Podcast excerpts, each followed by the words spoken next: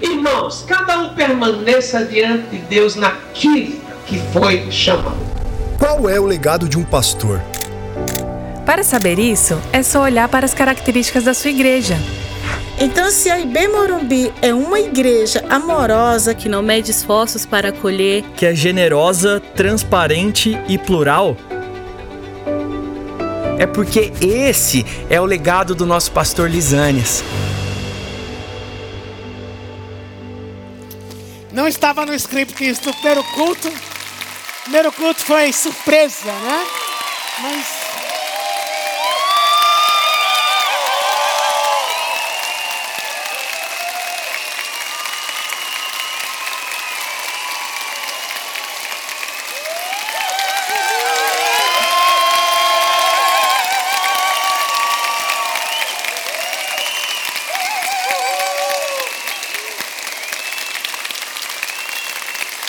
Obrigado, gente. Obrigado pelo, pelo carinho comigo.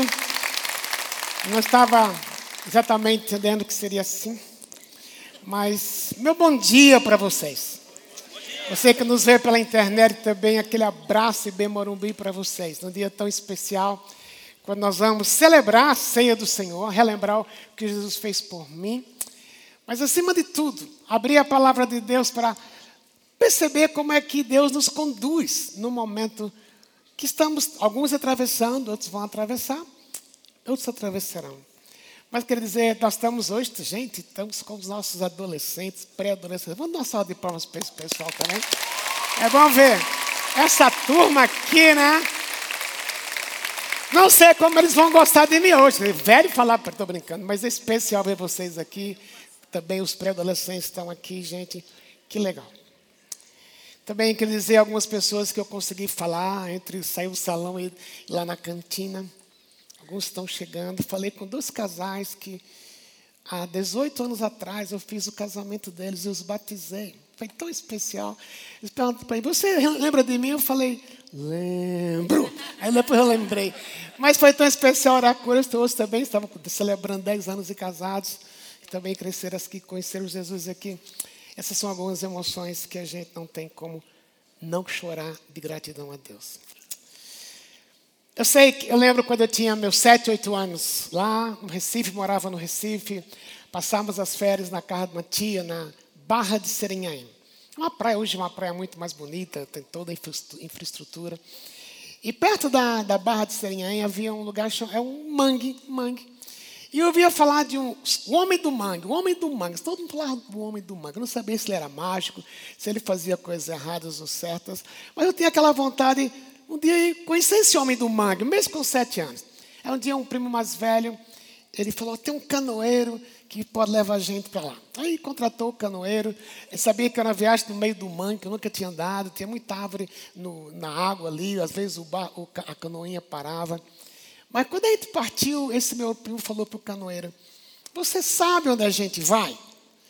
Aí o canoeiro falou: Eu sei que nós vamos tentar achar a casa do mangue. Aí ele falou: Tentar achar? Ele falou: Não. Aí o canoeiro falou: Eu sei de onde eu estou saindo, mas eu não sei onde vou chegar. É engraçado. Eu creio que todos nós passamos momentos na vida que a gente está, às vezes, seguro no lugar onde nós estamos seja na sua profissão, seja com a sua família, seja na sua carreira, e de repente alguma coisa muda, e o que vem agora? Uma coisa é certa, que nessa jornada entre o hoje, a jornada entre o hoje e o amanhã, nós temos certeza de uma coisa: que Deus está conosco. Mas eu creio que Todos nós passamos por isso. Vocês são jovens, talvez já pensou, você começou a gostar de uma garota, ou a garota começou a gostar de um garoto, de um rapaz, e ele começa a dar sinais que parece que vai retribuir, mas ele nunca toma iniciativa. Então você está no hoje, hoje eu gosto dele. E amanhã, será que vai gostar de mim? E como é que você atravessa esses dias? Ou foi na sua empresa também? Ou na sua saúde, você estava muito bem de saúde, de repente um, diagnóstico você duvida, pergunta para três, quatro médicos, mas é o mesmo diagnóstico, você estava num lugar seguro, num ambiente, numa situação segura, e agora? Como é que vai ser nesse novo momento? O texto que nós vamos ler hoje vai responder esta pergunta. Porque vem da palavra de Deus, vem do que está escrito na palavra de Deus. Tudo que Deus escreveu é para nossa edificação, é para o nosso encorajamento. Mas eu queria hoje trabalhar em um versículo. No livro de Deuteronômio, se você quiser abrir comigo, no livro de Deuteronômio, ou estando aqui, ou estando em casa, algum lugar deste mundo, abra a sua Bíblia, abra o seu, o seu dispositivo. Mas Deuteronômio capítulo 5. E a pergunta é: como é que eu faço essa jornada do lugar seguro para onde eu não tenho certeza como tudo vai terminar? Todos nós passamos por isso. E esse texto, esse único versículo, tem a ver com todo o contexto dele, vai responder esta pergunta. Deuteronômio capítulo 5, versículo 15, diz assim: 5,15 Deuteronômio. Lembre-se, lembre-se de que você era escravo no Egito e o Senhor seu Deus tirou de lá com mão forte e braço poderoso. Por isso, o Senhor seu Deus ordenou que você guarde o sábado. Que é que isso tem a ver conosco? O que é que a gente hoje tem a ver com guardar o sábado? Talvez você falou, mas pastor, já passou essa época. Sim, passou. Mas tem um significado para a gente. Por quê? Por que, é que eu escolhi o texto para esta manhã, esse texto? Foi lendo a história de Moisés, que quando eu tinha 15 anos de idade, eu vim conhecer Jesus como meu Salvador. Talvez você pode pensar, mas o que, que é que tem isso com salvação? Tem, porque foi a maneira que Deus tirou o povo, não foi salvação em termos de perdão de pecados, foi como Deus tirou o povo da escravidão do Egito e levou para a terra prometida. Mas esse texto ele lida com essa pergunta: como é que eu atravesso dias de incerteza? Como é que eu atravivo um dia que eu estava tão seguro, seguro no emprego, seguro no casamento, seguro nos relacionamentos, seguro na minha profissão, e de repente alguma coisa acontece que me tira do prumo, se nós pudéssemos falar assim. A primeira coisa que eu creio que esse texto nos leva a crer e lembrar é quando Moisés, o autor desse livro, diz: lembre-se. O foco desse texto, baseado no livro de Deuteronômio, é o seguinte: Deuteronômio, a palavra Deuteronômio, significa repetir a segunda vez. Moisés está se despedindo do povo de Israel. Ele, por 40 anos, liderou o povo de Israel. Agora Josué vai assumir o lugar dele. Mas algumas coisas que ele queria que o povo soubesse, o povo relembrasse, coisas que Deus colocou no coração dele, que ia servir de norte, de prumo por os próximos anos. Se você um dia quiser contar, lendo de Gênesis ao livro de Números, o chamado, o chamado Pentateuco, do qual o livro é parte, somente 12 vezes o verbo lembrar aparece, 12 vezes apenas. No livro de Deuteronômio, o verbo aparece 40 vezes. Por que essa ênfase? Porque era alguma coisa que Deus queria ensinar para o povo, na medida que o povo estava começando uma caminhada nova, que eles não tinham muita segurança em como seria, apenas podiam lembrar que no passado Deus fez uma aliança com eles. O verbo lembrar ele tem algumas características muito interessantes. Ele significa, se você for no dicionário, significa como está aí, significa lembrar. Mas ele carrega de coletar, coletar informações, coletar dados. Mas tem outra nuance que é muito interessante desse verbo. Aqueles dados que você coleta, que você junta, que põe na sua cabeça, não apenas uma lembrança factual, aqueles dados começam a fazer parte da sua vida, da nossa vida, tem um lado afetivo. A gente se gruda àqueles fatos. No, minha, no meu escritório em casa eu tenho uma foto do meu casamento. Uma foto beijando a teca apaixonadamente. E às vezes eu estou estudando, né? Estou estudando, aí precisa dar uma parada, aí eu reclino na cadeira, vou um pouco para trás, aí eu olho aquela foto, aquelas emoções voltam. No dia 15 de fevereiro de 1975, na Igreja Batista do Calvário, no Rio de Janeiro, eu casei com essa japonesa. Não é simplesmente ver a foto, aquilo, aquilo volta na minha mente. Então, quando Deus fala através de Moisés, lembre-se, lembre-se, Está dizendo, alguma coisa no passado aconteceu na sua história de vida, na história do povo de Israel. Quando eles lembrarem, eles vão lembrar que o mesmo Deus que esteve com eles no passado vai estar com eles no futuro. E nesse pacote de lembranças, que o texto diz para lembrar que eles foram escravos, mas foram libertos. O foco não é apenas o fato de um dia, quando naquela noite passou o anjo do Senhor, e na casa dos judeus havia então o sangue na porta, o sangue do cordeiro inocente. E onde não havia o sangue, os primogênitos morreram. Não foi somente um fato, mas tudo que vem junto. Quando eles saíram do Egito, saíram sem nada, eles eram escravos. E Deus supriu o que eles iam precisar numa única noite. Deus supriu o que eles precisariam de coisas básicas por 40 anos. Lembrem-se, lembrem-se. Também, durante os 40 anos no deserto, a roupa deles não mudou. Eles não entraram, não tiveram nenhuma São Paulo Fashion Week. Era a mesma roupa por 40 anos. Naquela época, eu acho que não tinha muito espelho, não dava para olhar a roupa. Mas veja, a roupa não se estragou por 40 anos. O sapato não era mocassim alemão, era sandália. E as sandálias não se estragaram por 40 anos. O menu, quando eles acordavam de manhã, não tem que preocupar sem fazer café. Não tinha café naquela época, eu suponho. Mas tinha um maná, que o maná caía do céu. Então Deus supriu deles do que eles precisavam. Ao longo do dia, caiu as codornizes. De, de segunda a sexta, caiu as codornizes. Eles não precisavam pensar no que comer. Mas agora parecia que a história ia mudar. E Deus falou: lembre-se. É a mesma coisa para nós. Nenhum de nós está livre de passarmos por intervalos, de dias que a gente não sabe como eu vou viver agora.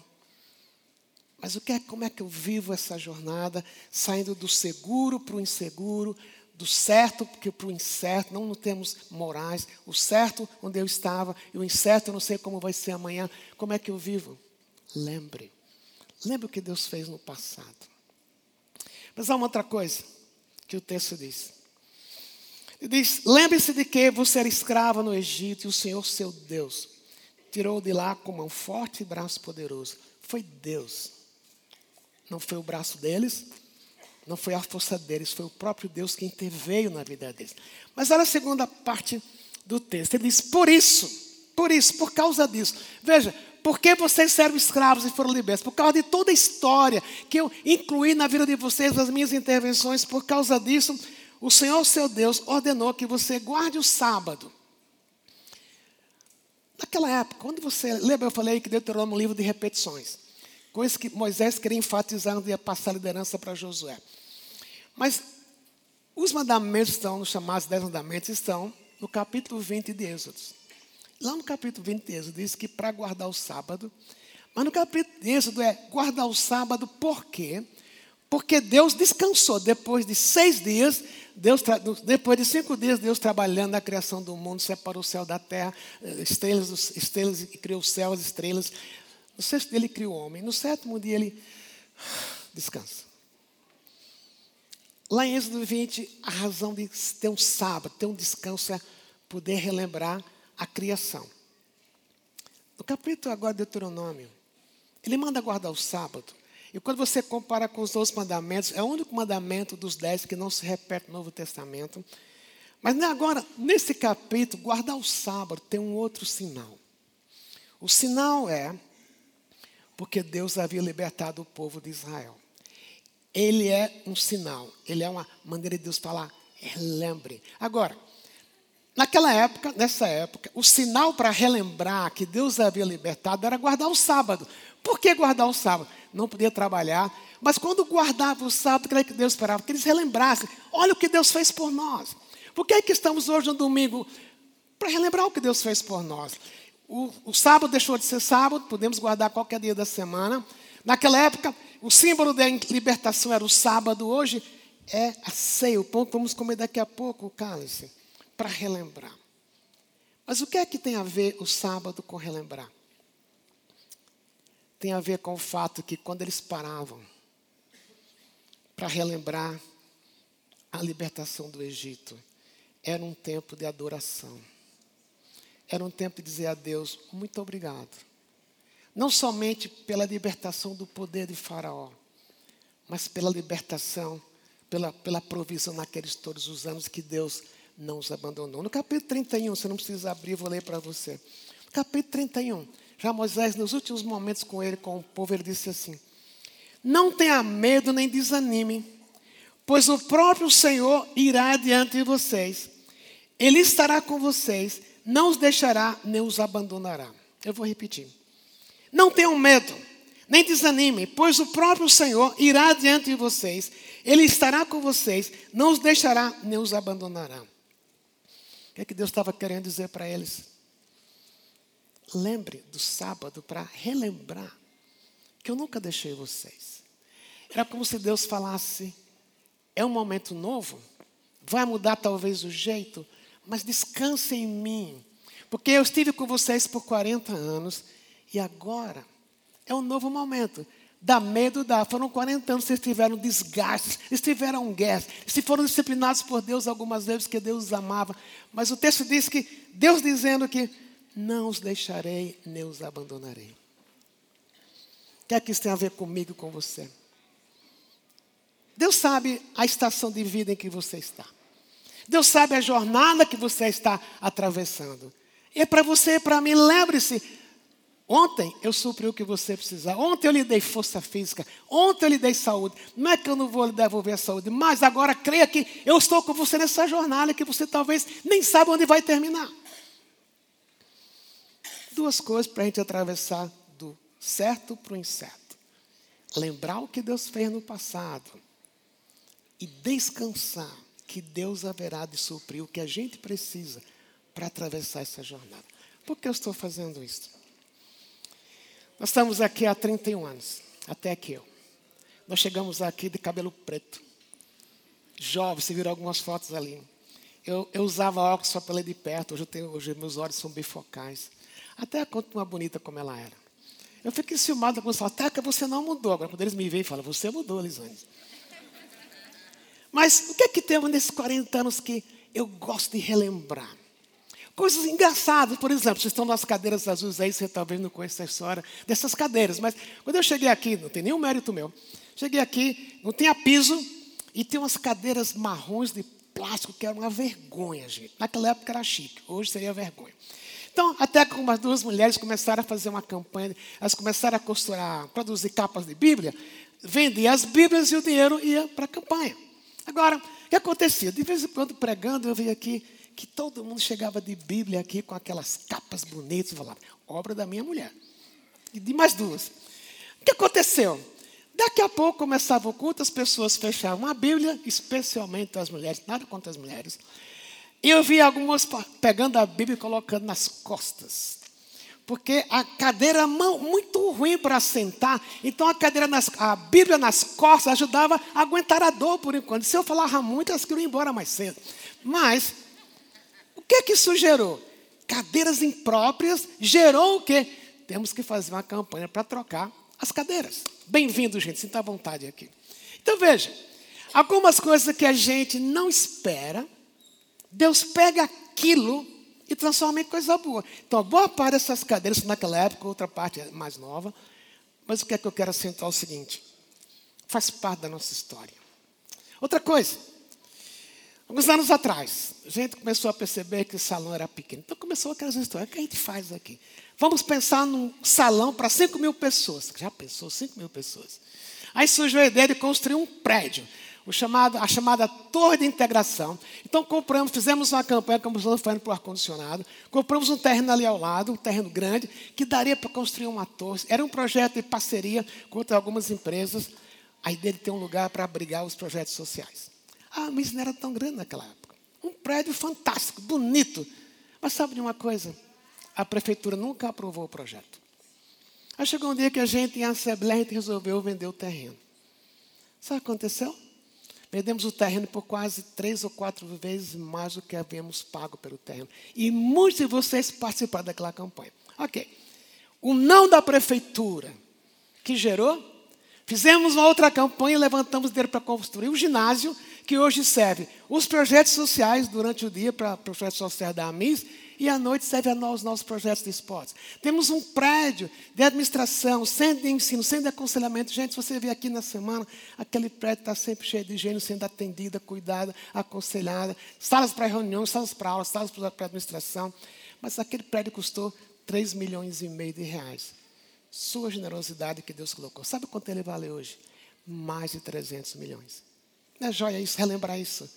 E os projetos que nós temos hoje, não faz falta aquele prédio gigantesco que queríamos crescer, porque Deus nos supriu. Então é tão bom olhar para trás, na minha vida, ver terceiro testemunho, tantas coisas que Deus fez aqui. Por exemplo, alguns vocês são parte agora das coisas mais recentes, quando Manaus passou por aquele problema de falta de oxigênio.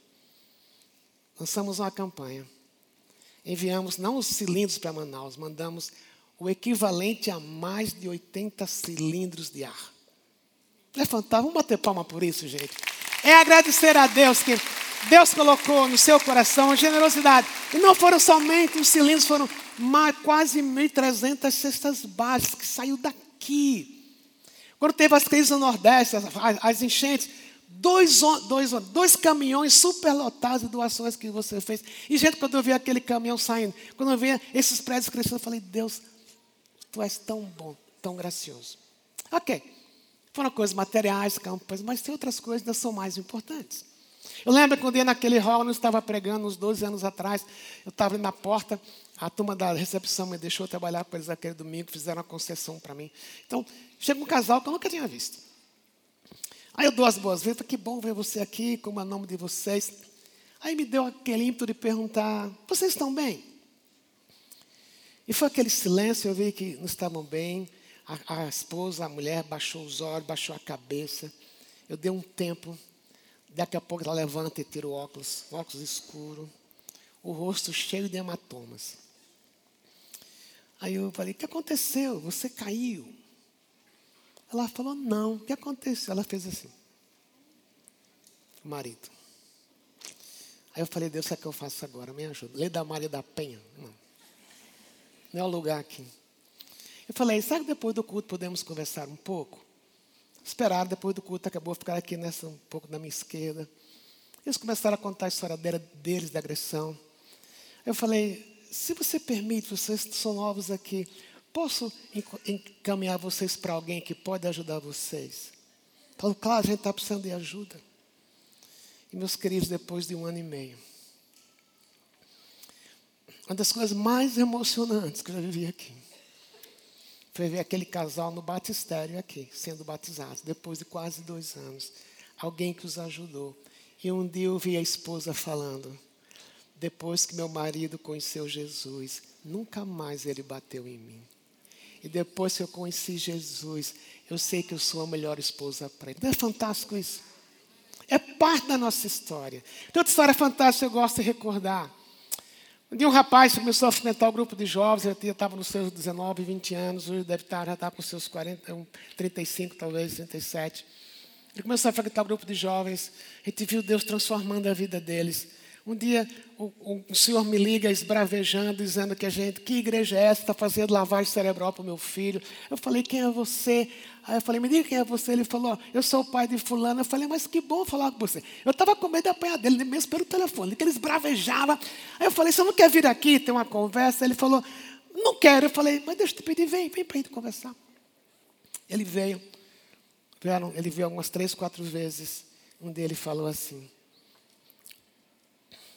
Sabe por que eu estou aqui? Porque eu queria saber o que está acontecendo com meu filho. Eu vi que é esse Jesus que vocês falam. Eu quero esse Jesus. Amém. E dali a um tempo, meus irmãos, batizei os dois, os dois, o pai e o filho nesse batistério. Não é fantástico isso? Quer dizer, Deus age nos, nos, prédios, Deus age nas campanhas, mas eu acho a coisa mais legal de relembrar é quantas pessoas que têm hoje os seus nomes escritos no livro da vida, não por causa de mim, não por causa do pastor, mas simplesmente porque quando vieram aqui encontraram que havia uma resposta para o vazio de vida delas e Jesus é essa resposta. E a gente celebra o nome delas escrito no livro da vida por causa da graça de Jesus. Por isso que estamos aqui, a gente quer celebrar. Lembrar disso faz a gente olhar para o futuro com esperança. Mas tem outra coisa que é mais pessoal. Eu tenho pedido para a Teca contar isso, mas ela preferiu que eu falasse. Mas uns 17 anos atrás, nós estávamos numa série no Salmo 23 aqui, pregando o Salmo de Deus, estava pregando. E tivemos uma parada, por quê? Nós descobrimos em casa uma crise tremenda dos filhos. Dois filhos, os dois dependentes químicos. E para a gente foi um impacto, uma, era como se fosse uma facada nas nossas costas. Aquela sensação de inadequação, aquela sensação falsa de culpa, o que é que nós fizemos errado? E nós pedimos, pedimos naquela época o pastor Ari era o pastor, era o pastor presidente, o pastor sênior. Eu falei, Ari, eu preciso de um tempo. Se você achar que a gente deve sair da igreja, a gente sai. Já pensou, um pastor pastor do Morumbi, com filhos com problemas. E no dia que eu voltei a pregar, no Salmo 23, eu estava explicando aquela expressão, refrigera minha alma. Expliquei o que era refrigerar a alma. E eu falei de púlpito, desse púlpito. Falei, vocês têm nos visto, têm me visto como pastor, como conselheiro. Mas hoje, meus irmãos, eu estou do outro lado da mesa, pedindo ajuda. Estou dizendo, help, me ajudem. Foi delicado, pensei, e a minha reputação? Pastor, com filhos com problemas. Eu falei para a liderança daquela época, são meus filhos e eu os amo. Vou ficar do lado deles. Posso não concordar com o que fazem, mas são meus filhos e eu os amo. Lembro que eu decidi pregar, até que eu estava aqui do meu lado esquerdo, estava cantando a última música, sentei ao lado dela e estava chorando. Eu sentei com ela, e antes de acabar a música, uma pessoa veio e falou: Pastor, você pode ficar em pé? Claro, eu disse. Ela me deu um abraço e falou: Olha aí. Meus irmãos, nós ficamos, eu lembro até hoje, terceiro domingo de maio de 2002. Nós ficamos uma hora e quarenta minutos em pé, recebendo o carinho de vocês. Não tem como esquecer. O que é que Deus fez? Naquele dia, Deus começou a trabalhar no meu coração. Um pouco de altivez, ou muita altivez, um pouco de sensação de que eu quero ser o que eu não sou. Deus começou a trabalhar em mim. E na teca que nós somos vulneráveis, nós temos pés de barro. Mas sabe o que gerou em nós naquele dia? Uma sensação de sermos amados, independentes daquilo que nós somos ou fazemos, não por causa do título. É isso que me faz também amar vocês de coração. E sentir que a minha igreja.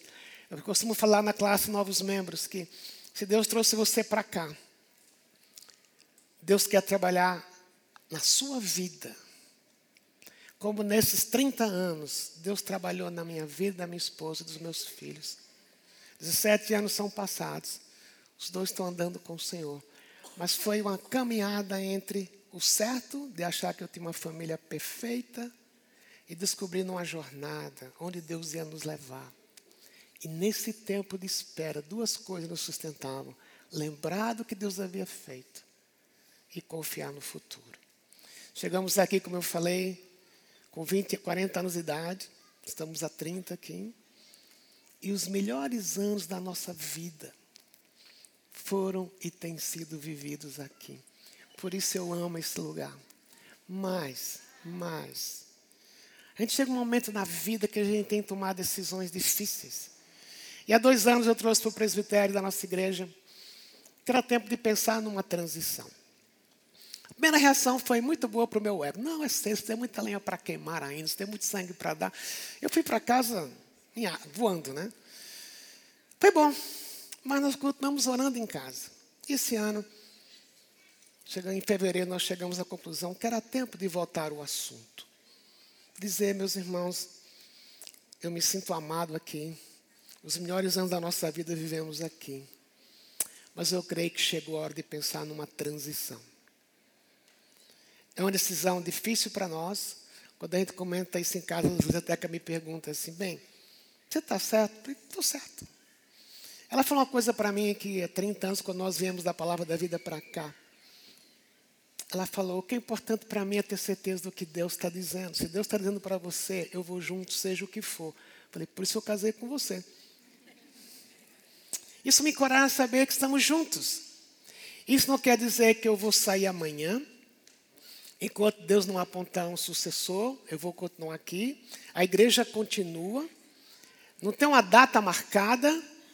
Temos o um norte, mas o presidente trabalhando nisso. Mas eu queria dar para vocês, não que eu seja capaz de dar nenhuma segurança. É Deus que nos dá a segurança. Até que eu estamos bem com essa decisão. Claro que tem horas de eu chorei um pouco aqui nas músicas, fiquei pensando no pensamento errado, né? É, será que eu vou estar aqui daqui a um ano? Não sei. Mas adorar a Deus com vocês, para mim, move a minha alma. Cada vez que eu cruzo essa rua de trás, quando eu termino o domingo, vou para casa pensando, daqui uma semana estamos de volta de novo, vendo esse povo que eu amo. Vendo Deus agir no meio de vocês. Mas chega uma hora que tem que ser racional e amoroso. Amo vocês, amamos vocês, mas chegou o dia de pensar alguém para o nosso lugar. O que é que isso pode gerar? Gerar, às vezes, insegurança. Mas olha, lembra? Como é que a gente atravessa do certo para o que a gente não sabe ainda? Lembrar o que Deus fez no passado. É a sua igreja, é a nossa igreja. Eu tenho muito orgulho de falar. É a minha igreja, minha de Deus. Mas eu gosto de aumentar para mim o capital, né? Mas é, assim, eu tenho orgulho. O lugar que já falei várias vezes para vocês que eu estou viajando, eu não sei voltar para minha casa, mas eu, depois da minha casa, o lugar que eu quero mais estar é aqui, porque eu amo. Então, primeira coisa, eu não fui demitido, ninguém pediu para eu sair. Pode ficar seguros disso, mas chega um momento da gente pensar o que vem agora, a gente não sabe ainda. Alguém perguntou: o que, é que você vai fazer agora? Eu falei: não sei, não sabe. Eu tenho ideias, mas eu queria ser aquela pessoa estruturada. Daqui a seis meses, daqui a sete meses. Não sou. Deus não me fez assim. Mas tem uma coisa que Deus pôs em mim e põe no seu coração: lembrar do passado. Mesmo sem saber onde eu vou chegar, mas eu ter confiança, descansar que Deus está nos conduzindo. É assim que até que eu pensamos. Agora o que é que eu peço de vocês? Três coisas. A primeira delas, orar pela igreja. Não tem a ver comigo. Eu fiquei surpreso com esse, com esse clipe. Foi um carinho da comunicação comigo. Mas não tem a ver comigo, tem a ver com Deus e com a igreja. Ore que Deus continue agindo como a gente fez, Ele fez no passado, Ele continue agindo. Segunda coisa, ore por mim e pela Teca, para que Deus nos dê uma direção, a gente vai ficar mais. A gente tem, às vezes, no mesmo dia, aquela alegria, não a alegria que a gente vai embora. Alegria, ok, Deus, o Senhor nos conduziu na decisão. Mas o que vem agora, não sei. Ore por nós. A terceira coisa, quero ser direto e claro e me entendam. Ninguém vai embora, não tem a ver comigo. Eu sei que eu sou amado, até que eu somos amados, mas eu ficaria muito triste se alguém falasse assim: eu vou embora porque o pastor Lisandro vai embora. Então está errado, porque todo seu compromisso era comigo, não era com Deus, tá certo? Então o que é, que é importante? A gente está junto nessa hora. Por quê? Porque a gente vai, assim como vamos ter a alegria de inaugurar esse ar-condicionado, nós vamos ter a alegria de dizer, quando Deus mostrar a próxima pessoa, você poder dizer, eu orei por isto, a gente orou junto, nós estamos contentes. Foi muito bom o tempo que Lisanas passou aqui, mas certamente o que vem na frente, por causa de Deus, vai ser bem melhor. Amém para isso? Agora tem uma terceira coisa. Eu falei que quando a gente atravessa momentos de incerteza, eu tenho que lembrar o que Deus fez no passado. Eu tenho que descansar, porque Deus prometeu estar conosco em qualquer circunstância. Eu lembro quando nós deixamos a palavra da vida 31 anos atrás. O dia que eu tomei a decisão, cheguei para casa, amor, para mim está claro, foi um dia que eu estava orando do presbitério, deu um impasse, não confio, deu um impasse, e todos os doze homens se ajoelharam e falaram, Deus, o que é que o Senhor está nos dizendo? Eu falei, se aqui é assim, eu quero estar aqui. Voltei para Atibaia mais de meia-noite e falei, Deus, obrigado pelo sinal. Chegamos em casa, nós concordamos. Nós temos unha na nossa cabeça, daqui a pouco o Alexandre vai dirigir. Quando a gente põe os olhos no Senhor, Ele nos guia. Agora, como é que eu posso fazer isso? Por causa de quê? Por causa de Jesus. Olhar, relembrar o passado, descansar em Deus e celebrar o que Jesus fez conosco. Ele não nos libertou do domínio do Faraó, mas ele nos libertou do domínio do pecado. Nós somos escolhidos para ter nele antes da fundação do mundo. O que é que nós temos aqui? Um pão que simboliza o corpo de Jesus, o cálice que simboliza o sangue dele derramado na cruz para perdoar nossos pecados. E se alguma coisa a gente vier a esquecer, não podemos esquecer, mas se esquecermos, que é que eu posso lembrar? Jesus morreu por mim, o corpo dele foi dado em nosso favor, o sangue dele derramado para nos purificar de todo pecado. É isso que nos faz olhar para o futuro com certeza, até que ele volta. Vou pedir que você ouça essa próxima música, cante junto, mas também seja um tempo de você se preparar para esse momento tão solene e singular que é partir o pão, beber o cálice, relembrando o que Jesus fez por nós. Vamos cantar, nos preparando para a ceia do Senhor não sei de verdade até que ponto a gente deixa essa verdade penetrar a nossa mente. Que esse corpo simboliza, esse pão simboliza, que é pão, simboliza o que Jesus fez por nós. Eu falei, expliquei a palavra lembrar.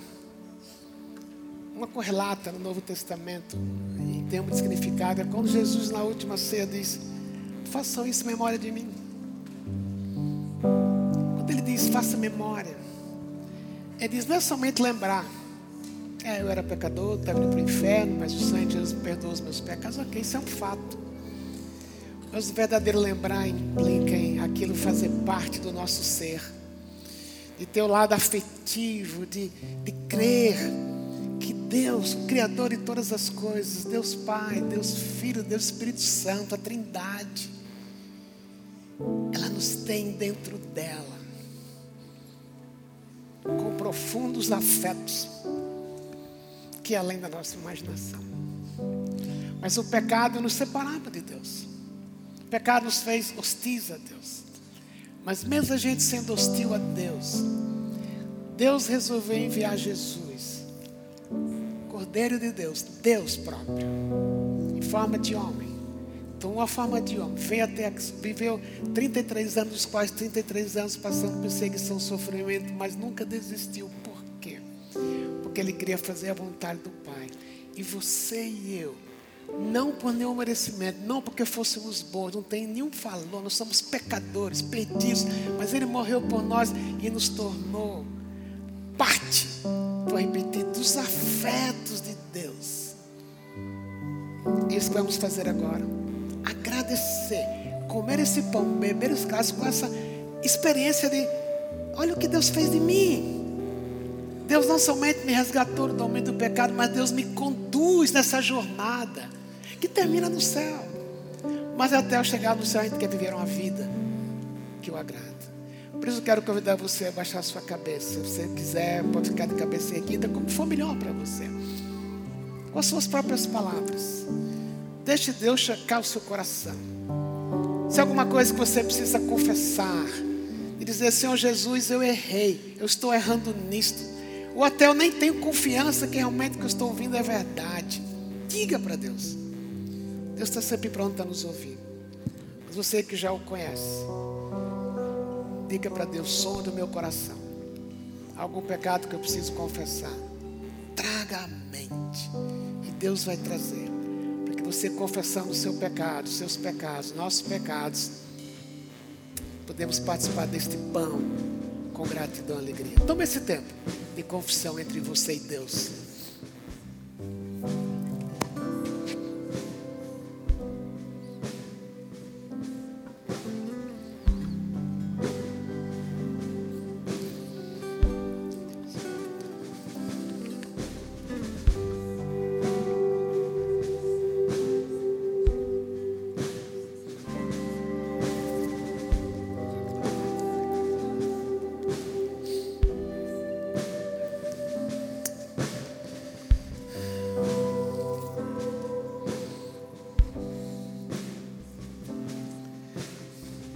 Deus, o Senhor viu o que nós falamos. Talvez nem falamos, mas o Senhor viu o que precisávamos confessar. E obrigado porque fruto da, de Jesus ser derramado, dado o corpo dele em nosso lugar, o Senhor nos perdoou. Mas pedimos que nunca nos deixe esquecer que, que o nosso perdão custou o corpo de Jesus pregado na cruz. É por isso que nós te agradecemos. Te agradecemos porque não foi mérito nosso, a decisão foi do Senhor. O Senhor nos buscou. Nós não fomos, não fomos nós que te procuramos, que não queríamos te procurar, mas o Senhor, na graça do Senhor, nos achou. Então por isso te agradecemos, Senhor. E é por causa disso que queremos comer esse pão. Relembrando o que Jesus fez por nós. Em nome dele que oramos. Amém. Agora peguemos o nosso kit. Se você não recebeu o kit, levante sua mão para alguém lhe servir. Vamos pegar o que está no kit e comer todos ao mesmo tempo e depois da outra. Vamos fazer isso todos ao mesmo tempo agora.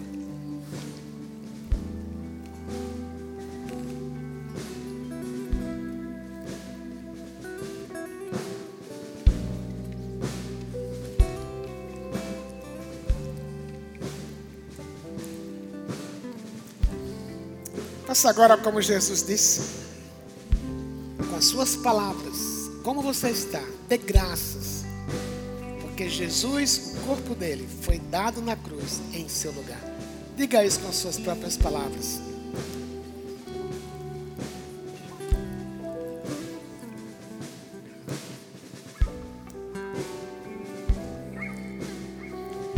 Amém, amém.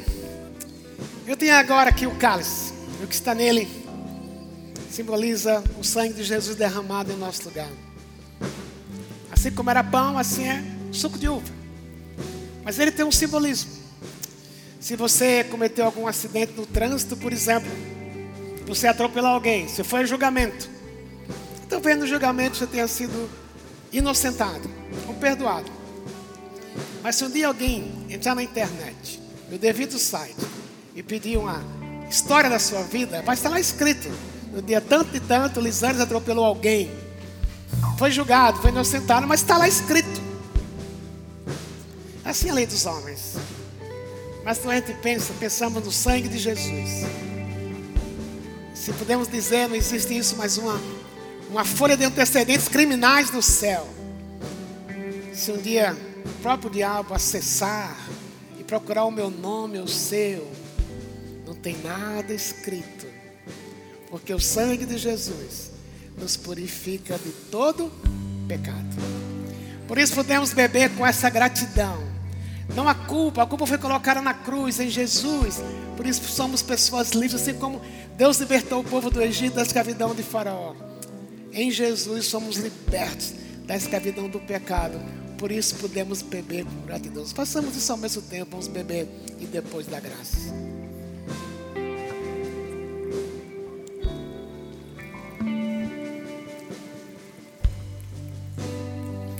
Nessa hora que você tomou o cálice, surge na sua mente, volta na sua mente, aquela situação que você não gostaria de ter feito. Palavras que você gostaria de nunca ter dito, ações que não gostaria de ter feito, ofensas que causou, dano que causou. Lembre, o sangue de Jesus nos purifica de todo o pecado. Ele morreu, deu o próprio corpo em nosso favor. Por isso, com, com suas próprias palavras, mais uma vez, dê graças pelo sangue de Jesus que lhe purifica de todo o pecado. Faça isso como você fez antes com as suas próprias palavras.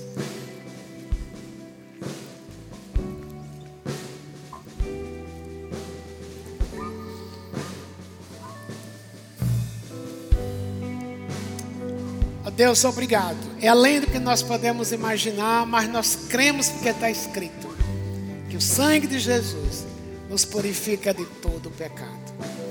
Dizemos assim, porque está escrito e nós cremos. Em nome de Jesus oramos. Amém. Que ficasse de pé, não terminamos o culto, tem algumas coisas para falar. Mas eu queria cantar esse hino e você cantasse esse hino como oração, como uma expressão de adoração a Deus.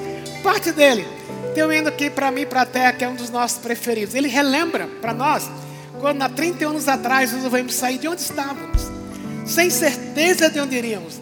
E nunca esqueceremos a letra que diz: Não tenha sobre você nenhum cuidado. É isso que nos sustenta por a nossa fé em Jesus, nessa nova jornada que estamos iniciando. A letra. Olá, eu sou Eli Matos, eu faço parte aqui do presbitério da nossa igreja, junto com os nossos pastores aqui. Eu gostaria de convidá-los para virem até aqui, nosso presbítero, Cláudio, Samuel, Marco, Pastor Humberto não está aqui, que ele está lá no, no, prédio administrativo dando aula, por isso que ele não está aqui com a gente agora. E a Teca, Teca, você consegue vir até aqui? Fique à vontade, mas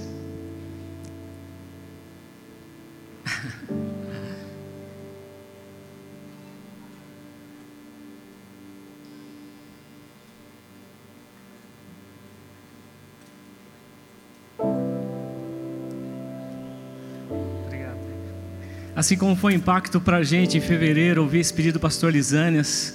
A gente não mandou o pastor Lisânias embora, muito pelo contrário. Durante toda a pregação do pastor Lisânias, aqui ele usou bastante a palavra afeto, afeto, afeto. E as palavras significam muito, principalmente quando a gente olha para esse casal aqui tão especial. Como eles são afetuosos, como eles são amorosos, como eles são acolhedores. E essa tem sido a marca da nossa igreja ao longo desses anos. E a gente não se despede dos nossos afetos. A gente não manda nossos afetos embora, muito pelo contrário. A gente quer os vê-los perto, né? E assim, a gente ainda deu um tempo, ele falou com a gente em fevereiro, enquanto a gente conversava sobre a campanha do ar-condicionado, sobre esse projeto. E a gente ainda deu um mês para o pastor Lisânias para ele pensar, refletir um pouco, para ver se era isso mesmo, está certo disso, está seguro? E ele confirmou, então a partir daí a gente começou a caminhar na direção do Senhor para ver o que nós vamos fazer. É, o pastor Lisânias ele não está indo embora. O pastor Lisânias ele só está anunciando que a gente vai fazer esse ajuste nas funções ministeriais. É só um remanejamento ministerial que a gente estará fazendo. O pastor Lisânias é aqui da nossa igreja, vai estar com a gente aqui durante esse processo todo. E vocês podem nos ajudar muito durante esse processo. Muito, muito. A gente preparou aqui uma jornada de oração. Você vai estar recebendo esse material na saída. E é muito importante que vocês nos ajudem em oração. A igreja é do Senhor Jesus, a vontade é dele. E nossa oração, nosso pedido é para que o Senhor coloque a vontade dele bem dentro do nosso coração e confirme. O Gilmar usa bastante essa expressão de que Deus já preparou o novo sênior. Está aí, não está nascendo agora, já está aí. Mas que o Senhor nos, nos clareia, nos oriente, nos dirige, para que a gente consiga identificar essa pessoa e trazê-lo aqui nessa posição. Tá bem, irmãos? Você pode nos ajudar também orando, você pode nos ajudar jejuando durante esse tempo, que a gente não tem ideia nem quanto tempo vai durar. A gente não tem esse controle na mão. A gente não tem, não estamos apressados para fazer isso. Então nós vamos fazer isso aí com bastante tranquilidade para que a gente possa estar seguro e ouvir a voz do Senhor. Tá? Imagino que vocês, alguns de vocês têm algumas dúvidas, queiram conversar. Aqui nesse material aqui também consta um e-mail, tá? Transição sem os acentos, obviamente. Você pode encaminhar um e-mail para a gente, a gente vai estar interagindo durante esse tempo. E além disso, nós vamos estar ali fora, quando você entra à sua direita naquela tenda do Kids, que a gente pode também conversar com vocês, responder alguns questionamentos que surgirem. Mas nós estamos à disposição, nós somos uma igreja, nós somos um corpo, nós não somos um só. E nós estamos na dependência do Senhor para que tudo seja feito de acordo com a vontade do Senhor.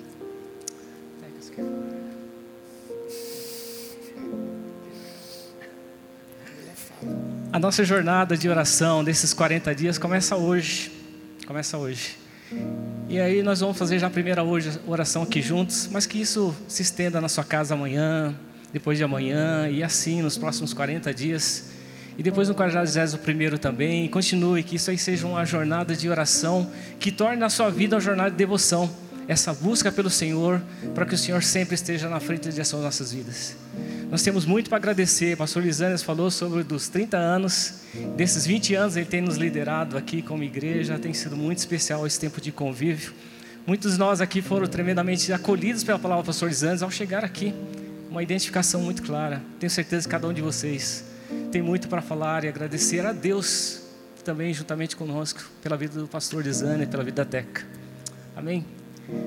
Hoje então é o Salmo 126.1. Gostaria de orarmos juntos. Pai, obrigado por esse momento tão especial que o Senhor nos dá, Senhor. Obrigado, Senhor, por estarmos juntos aqui como igreja. E temos ah, desde o início do culto, Pai, cantado canções tão belas, Senhor, e o pastor Lisandro tem usado bastante a palavra de um Deus afetuoso. E assim que nós sentimos o Senhor em nossas vidas, Pai. O Senhor é um Deus amoroso, bondoso. Um refúgio, Pai, bem presente, Pai, em momentos de angústia e também de dúvida e incerteza, Pai, porque é no Senhor que a gente encontra respostas certas para as nossas vidas, para a direção, para as nossas igrejas, para a nossa igreja também, Senhor. Pai Santo, Eterno Deus, que chegue aquele momento, Pai, que nossos lábios vai se encher de riso, Senhor, e agradecer ao Senhor com muita gratidão, porque grandes coisas o Senhor tem feito em nosso meio ao longo desses anos todos. O pastor José falou sobre as incertezas, Pai, realmente a gente não tem resposta para todas as questões, para todas as dúvidas que surgem, mas entregamos nas tuas mãos também, Senhor, e sabemos que a resposta certa vem do Senhor, Pai. A gente não olha para o monte, Pai, nós olhamos para o Senhor, porque temos a plena certeza que é do Senhor que vem a resposta certa. Obrigado, Senhor, pelo que o Senhor já fez em nosso meio. Obrigado, Senhor, por esse tempo todo, esses 43 na nossa igreja, por esses 30 anos aqui do pastor Lisanes e aqui, por esses 20 anos da liderança. E Pai amado, obrigado, Senhor, pelo que o Senhor tem feito e pelo que o Senhor vai fazer ainda, Pai amado. Mas de maneira muito especial também, Pai, que o Senhor tome esse casal nas tuas mãos, Senhor. Toma o Teca, toma o Li, Senhor. Toma o Dani, toma o Rafa, toma a Ariane nas tuas mãos. Toma essa família nas tuas mãos, Senhor. E cuida do coração deles, da vida deles de uma maneira muito especial, Senhor.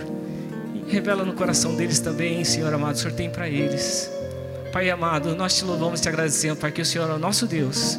O Senhor é um Deus presente que cuida da gente durante todo o tempo. No nome de Jesus, nós louvamos e agradecemos.